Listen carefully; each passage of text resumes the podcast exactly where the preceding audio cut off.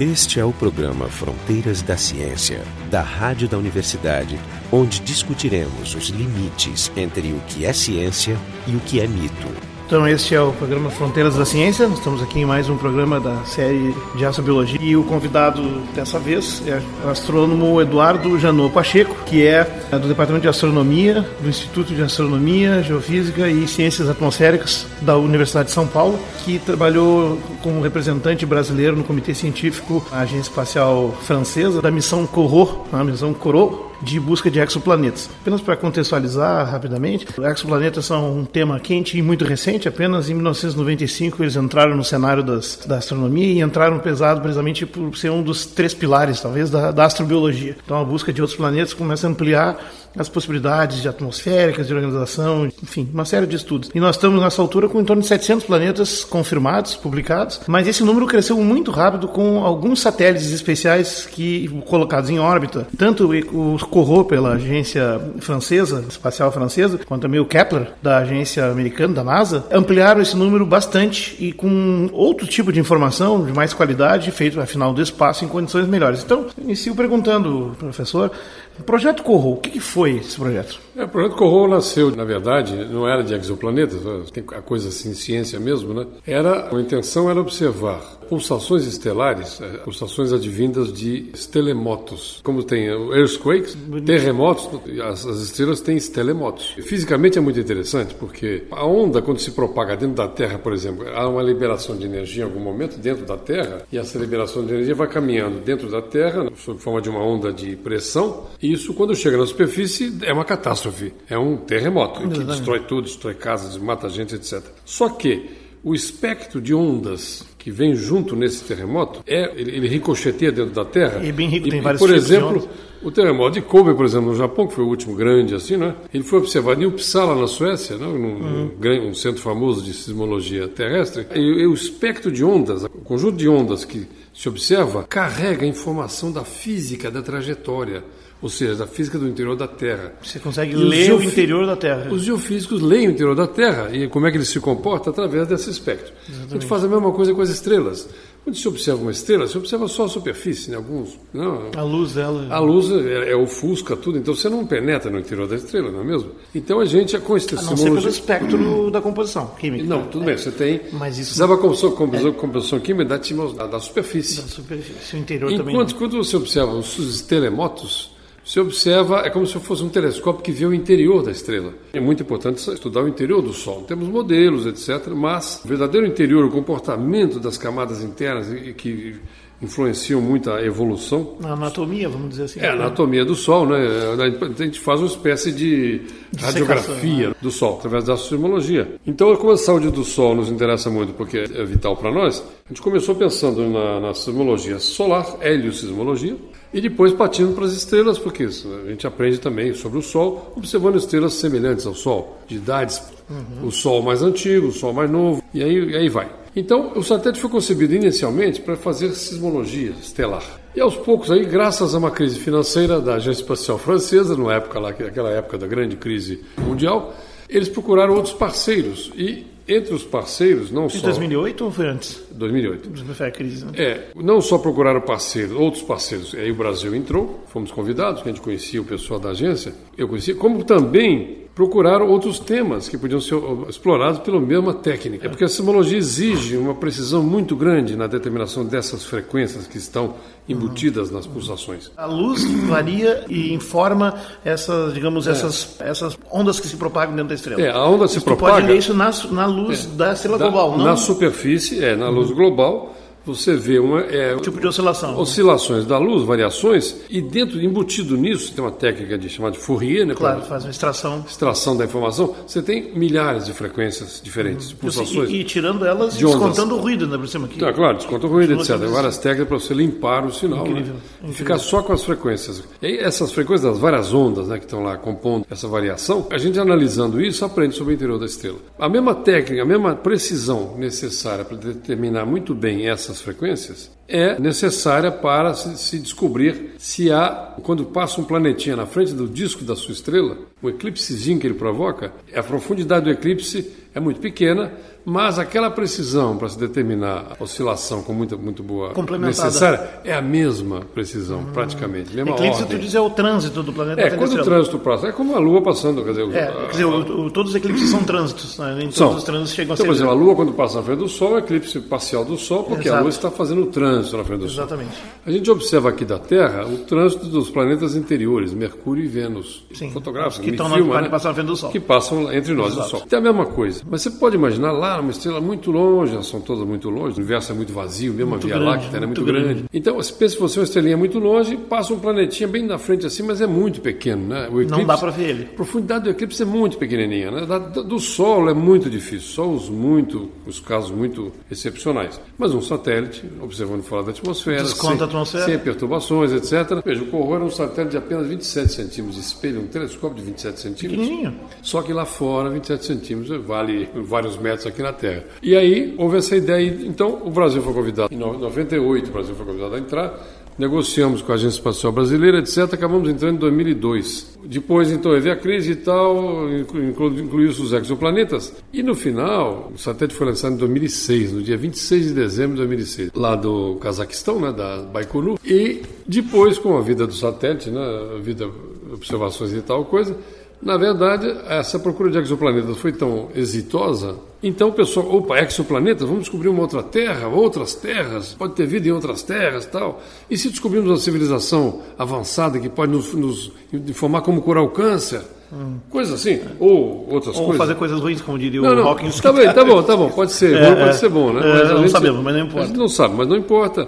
E, aí o satélite acabou tendo a parte mais importante dele, em vez de ser a astrosismologia, que era o original, passou a ser a descoberta de exoplaneta. Ele chegou a fazer algo de astrosismologia igual, né? Todo, muito, Todo muito. o projeto não, cumprido. Muito, não. Tanto Qu quanto Quantos anos ele operou, realmente? Ele operou até 2013, quase 2013. Ele, infelizmente, teve um problema, provavelmente um raio cósmico de alta energia, um próton de alta energia, que fritou uma parte do circuito e ele então ah, parou foi eletrônica, de funcionar. a parte... Me... Bom, aí não, não, não, ele não perdeu o controle mecânico, nada. Não, não. O Kepler perdeu o controle foi mecânico. Foi o contrário. É. Perdeu... que lá foi uma tragédia. Foram os, os, os giroscópios. Uhum. Mas então ele foi desativar, tentaram recuperar e tal a eletrônica, descobriram onde é que estava, em que parte dos circuitos Estava o defeito, mas não foi possível repará-lo. Bom, mais de seis anos é uma missão muito bem sucedida, né? Ele, ele era para ser por três anos. Ah, ele era para três. É, três anos. Os até geral são projetados para três anos. O CAP também era três anos. Chega no final do segundo ano e meio, as pessoas, tá, se há sucesso, e como houve né, nos dois casos, ele é prorrogado pela, pela agência se local. É, mas eu pergunto até porque o Hubble foi planejado para durar muito mais anos e ainda rendeu todo um incluso. O Hubble, primeiro, ele subiu míope, né? Infelizmente, ele tinha um problema. Sim, tinha um problema de Só que o Hubble é muito grande, muito, muito importante e era possível substituir. Mas em loco. Né? É, tinha, mas tinha que subir os astronautas lá, porque ele era muito grande. Tinha uma gaveta, tinha gavetas. Uhum. Tiraram a gaveta defeituosa, puseram uma gaveta boa para corrigir Sim, a ótica. Né? Trocado, a ótica estava mal feita, né?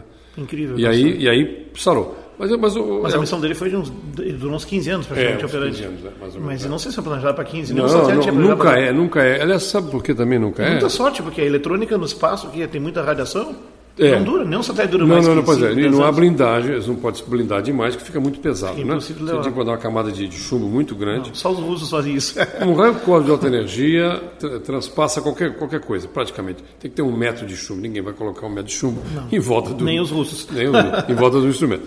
Então, dura muito. A satélite durou muito. Mas o, o tanto o Hubble, o Corot quanto o Kepler poderiam facilmente completar seis anos. Aliás, o Corot já tinha completado seis anos e já tínhamos aprovado para mais três anos a Agência uhum. Espacial e todos os, os partners, inclusive o Brasil. Legal. E é curioso esse caso, foi o primeiro, primeiro, caso em que o Jorge, em que a comunidade astronômica brasileira participou de um satélite com todos os direitos dos outros. A gente perde tempo aqui, um pouquinho ali, não sei o que, no sim, Ramo, nós temos um monte de colaborações. É, né? assim, pois é, mas só com, de uma forma com colaborações. Submissa, sim. É, submissa. A gente não, não, nesse caso, nós tínhamos a, a, a iniciativa. Por quê? Participamos desde o início, praticamente. Participamos com observações de solo, tinha que fazer um catálogo né, prévio então, das estrelas. Algumas, o rastreamento foi feito no Brasil? Em parte no Brasil. Para né? backup de dados? Em parte com o tempo brasileiro no ESO.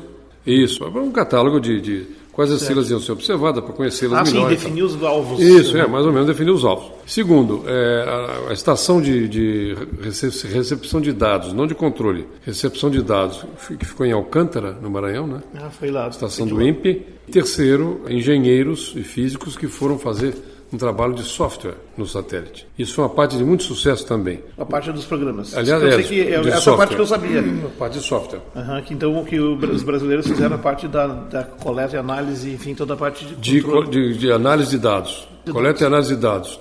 Inclusive, foi, foi muito interessante, nós não tínhamos experiência disso ainda, o primeiro satélite do qual o Brasil, sim, sim, Brasil não, participa com, de fato. Com, com, tarefas bem complexas. Né? Tarefas complexas que não, não tinham, das, das quais nós não tínhamos conhecimento ainda, mas foram três engenheiros em particular e dois físicos, e os três engenheiros em particular, que é especialista em software, em controle, automação e controle, é, da Universidade de São Paulo, os três, eles foram e se engajaram no processo de construção de parte do software, coleta de dados e análise.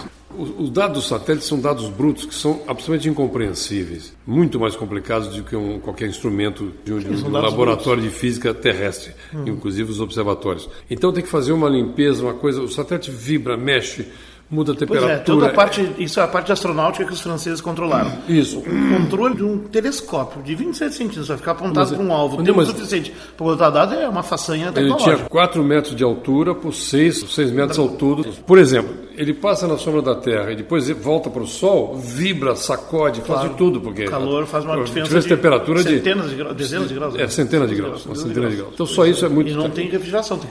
É, não tem. A órbita da Terra, como a Terra é muito irregular, o campo magnético e o campo gravitacional são irregulares. Então é sacudido também por isso. Muito bem. Ainda tem o vento solar, tu tem raio tem, tudo, tem todo meteoritos, tem tudo, tudo pode é dar errado. É muito inóspito. Tudo né? pode dar errado. Então a quantidade de correções necessárias, ainda mais o satélite tem que olhar com muita precisão de localização do alvo. Pois é, quanto tempo ele ficava apontado para um alvo? Ele ficava até 100 dias. 140 dias no máximo, mas em geral era 120. Peraí, continuamente apontado Continu... para aquele ponto. Na verdade, o campo era grande, era de 10 graus. Ah, tá. E aí analisava todo esse campo. Todas as estrelas. Tudo que estava no todas, campo. Todas. A gente selecionou, né, com essas observações prévias, selecionamos em cada campo de 10 graus os alvos então mais você fazia, o software extraía numa imagem os pontos que monitora e, gente... e, tirava a imagem sequencialmente e ia dando as mínimas variações. É, observava o tempo todo. Legal. E de tempos em tempos fazíamos uma leitura, quer dizer, observar o que, que era, era fazer a leitura daquele local do, do campo de 10 graus e aí baixava para a Terra aquela informação. O satélite tinha que ser extremamente bem estabilizado, mesmo assim ele mexia de todo jeito e o software, o principal software que os brasileiros participaram, era esse de limpar a informação para que viesse uma estrela fixa para a Terra. Esse é o programa Fronteiras da Ciência. Nós estamos entrevistando o professor Eduardo Janot Pacheco, da Universidade de São Paulo. Voltando ao que nós estávamos falando antes, uma informação que foi chocante sobre o Kepler que me surpreende, porque nós estamos vendo a era em que nós conseguimos capturar mais informação que a gente consegue analisar. E, e, digamos, o grande desafio da ciência de massa, assim, inclusive na genômica, na bioinformática, na astronomia, na radioastronomia, é o que, que tu faz com aquele monte de coisa e processo. Então eu fiquei sabendo que o Kepler, eu não sei se estou errado, que o Kepler não fazia o download de toda a informação que coletava, ele pré-processava em loco e descia só um, uma parte. O Corro também fazia isso? Aliás, a gente não, não diz por que Corro, né? Corro é o nome de um, de um pintor. Não, é ah, é, Convection, Rotation and Planetary Transit. Mas então é o seguinte, de fato, você tem os campos de observação, tanto do Corro quanto do Kepler, tem um número imenso de estrelas, né? São cerca São de parecidos as tecnologias. 8 mil a 2 mil, 10 mil estrelas. O, aliás, o Kepler tem mais do que isso. O alcance em magnitude é parecido? Não, o Kepler observa estrelas um pouco mais brilhantes. É, porque tem um espelho bem maior. Né? É, isso. O, o espelho do Kepler é de um metro e o okay. do Corro é de 27 centímetros. Então não tem como Então, competir. é, não, eram diferentes. E o campo, completamente diferente também, o campo no céu. Tamanho a diferente, mas a quantidade céu, de estrelas. É, era parecido. E acontece que é impossível você tratar tudo isso, 8, 10 mil estrelas, de uma vez, ao, ao, ao final de uma observação, e descer toda essa informação. Porque, o, o como eu disse... Se você começa a transmitir isso, não dá tempo de baixar e já tem que já, registrar e gravar o próximo. Novamente. Então é realmente então, uma limitação você... física na captura de dados. Não, isso é uma não, novidade. Não, não é só captura, mas também do buffer, né, da, da, da capacidade do, do, computador de bordo Porcaria, isso, é armazenar tudo isso, porque a imagem é uma coisa imensa. Né? O que você, você mencionou é uma coisa muito importante. Nós estamos, assim, já vivendo em várias áreas de ciência, um Overload de- submersos em dados. É, é uma, uma, uma avalanche de informações. Nós construímos equipamentos né, Maravilhosos. maravilhosos que, que observam coisas maravilhosas, a quantidade imensa de Estão acabando com a gente. E não conseguimos tratá-los, É. simplesmente. Né? No caso de um satélite, o satélite observa 24 horas por dia. É infernal, meu caro. Sim, e as Então, pessoas precisam dormir, todo- comer, tomar banho. Etc. né? Então, o tempo todo desce, acumulando dados, acumulando dados. Então, a gente está sempre atrasado em relação ao tratamento, desse- na análise dos dados. Isso é dramático.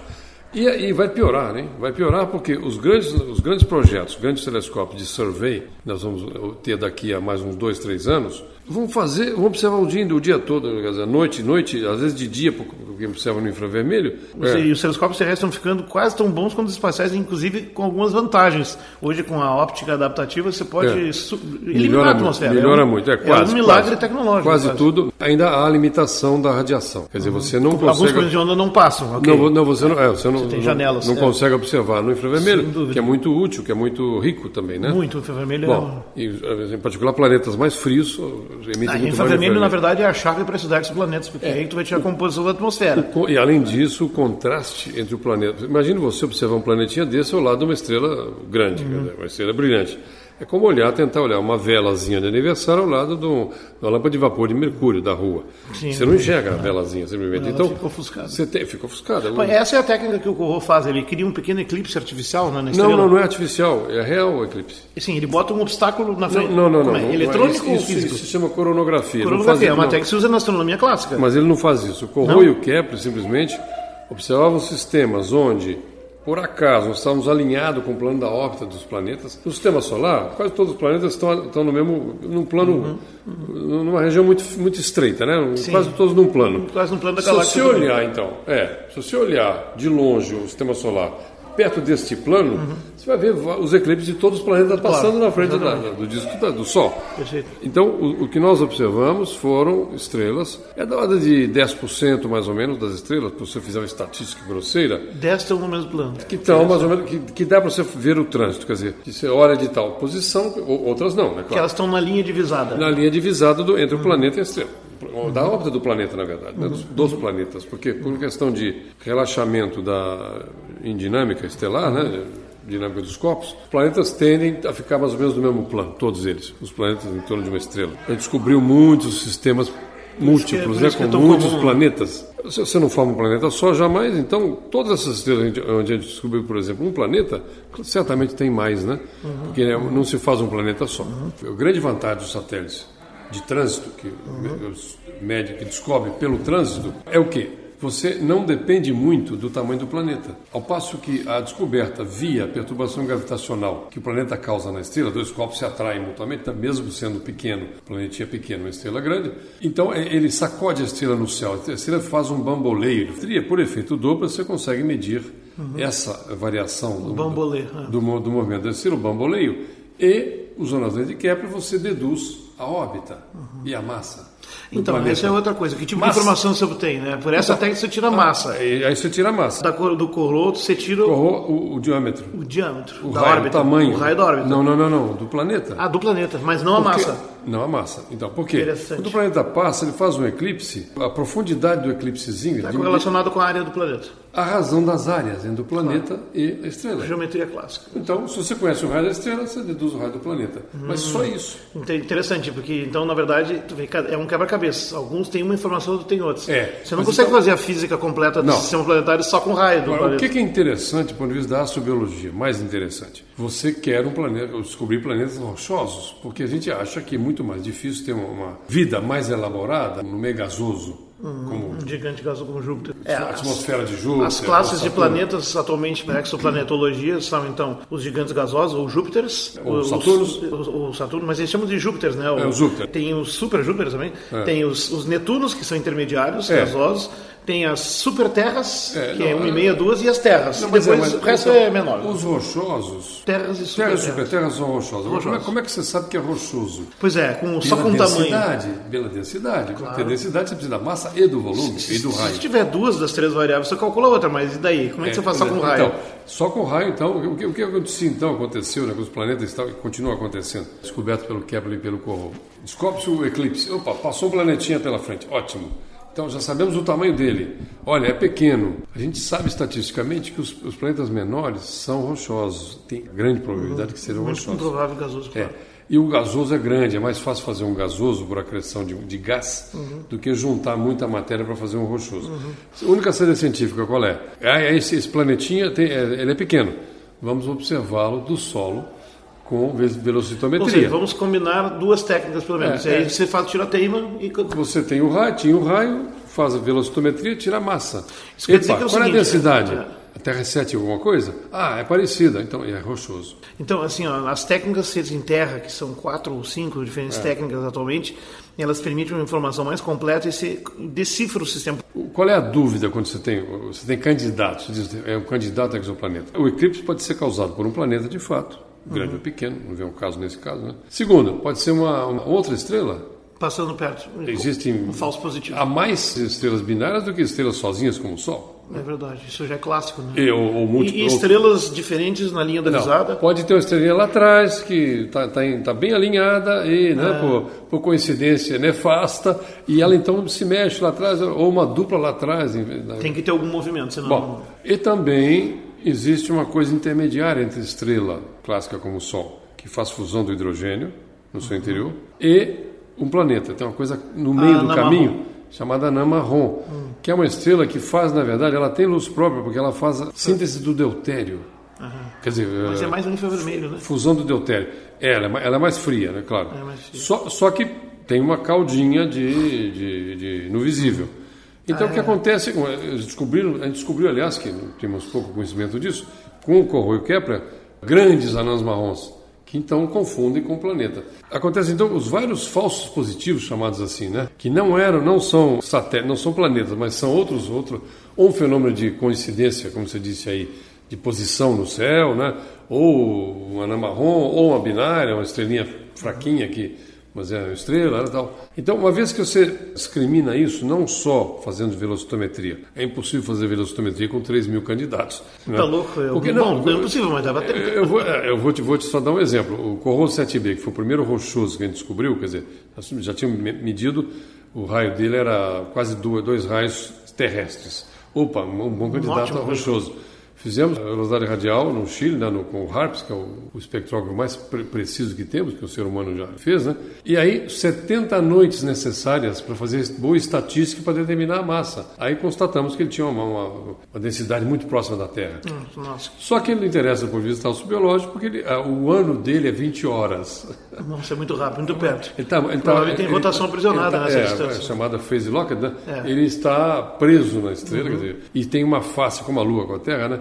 É Volta uma face que é, deve ser lava derretida, E a outra- face que é gelada, né? É um mercúrio, troço. É, né? então- então ele não- Então, não, resumindo assim, ó, quantas estre- quantos planetas foram detectados por essa técnica pelo Corô e quantos eh, e como é que se distribuem? Quantos são terras ou superterras? Um resumo assim do porque é Quer uma dizer, longa descobertos já, desco- e provados descobertos pelo Corô. É, pelo Corro e, provados como planetas, tem uns 30 mais ou menos. Isso também varia todo dia, né? O número varia todo dia. Claro, porque ainda está se analisando dados. né? Exatamente, Mesmo a missão já encerrada. E, não, não. O, o banco de dados vai continuar por muitos anos sendo explorado, inclusive por, por brasileiros. Nós, nós fizemos muitas, muitas coisas no Corro com planetas e, e de estelares, porque imagine você observar 100 dias numa qualquer fenômeno. A variabilidade por 100 dias você aprende oh, terrivelmente, não é? Você vai num observatório terrestre, normalmente, então você vai num observatório, ganha cinco noites se for sortudo, se o seu projeto for muito interessante cientificamente. Aí você observa de 7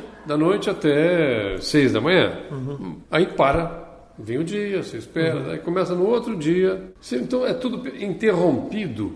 Corro observava o tempo todo os fenômenos. Descobrimos coisas fantásticas e que, que até hoje estamos tentando interpretar. Então, em torno de 30 planetas, mas variando. Quantos desses são publicados e são reconhecidos? Todos, como todos. Tem- tem- tem- tem alguma então, esses coisa- 30 integram o catálogo de exoplanetas oficial. coisa- Já, já. Junto já. com os Não, outros. não. De modo que, agora, o que é muito interessante, mais interessante, porque o Kepler com esse grande espelho e, portanto, tinha muita precisão fotométrica, o Kepler descobriu muitos sistemas múltiplos, quer dizer, muitos planetas. O Corot tinha que ser planetas grandes para aparecer os dois ou três, né? Descobriu vários também assim.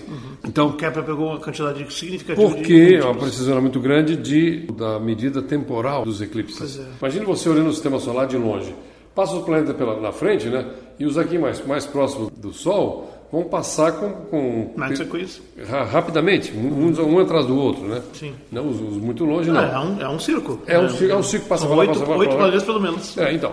E o Kepler conseguia determinar com muita precisão o momento do eclipse. Opa, isso aqui apareceu num momento errado, portanto é outro planeta. E aí descobriram vários, né, vários sistemas múltiplos. E o que é mais interessante, Interessante, é a primeira vez que você consegue fazer isso numa mesma medida, né? Porque Exatamente. normalmente os Não. múltiplos eram encontrados depois de não, muita... com a mesma medida, com a mesma medida, no momento, na mesma observação descobriu-se dois, três, quatro, meia dúzia. Fantástico. E outra coisa, Jorge, é, eles conseguem, quer dizer, a gente descobriu muitos planetas desses 700 quase nas zonas habitáveis, com distâncias das suas estrelas que permitem a, existência de água líquida.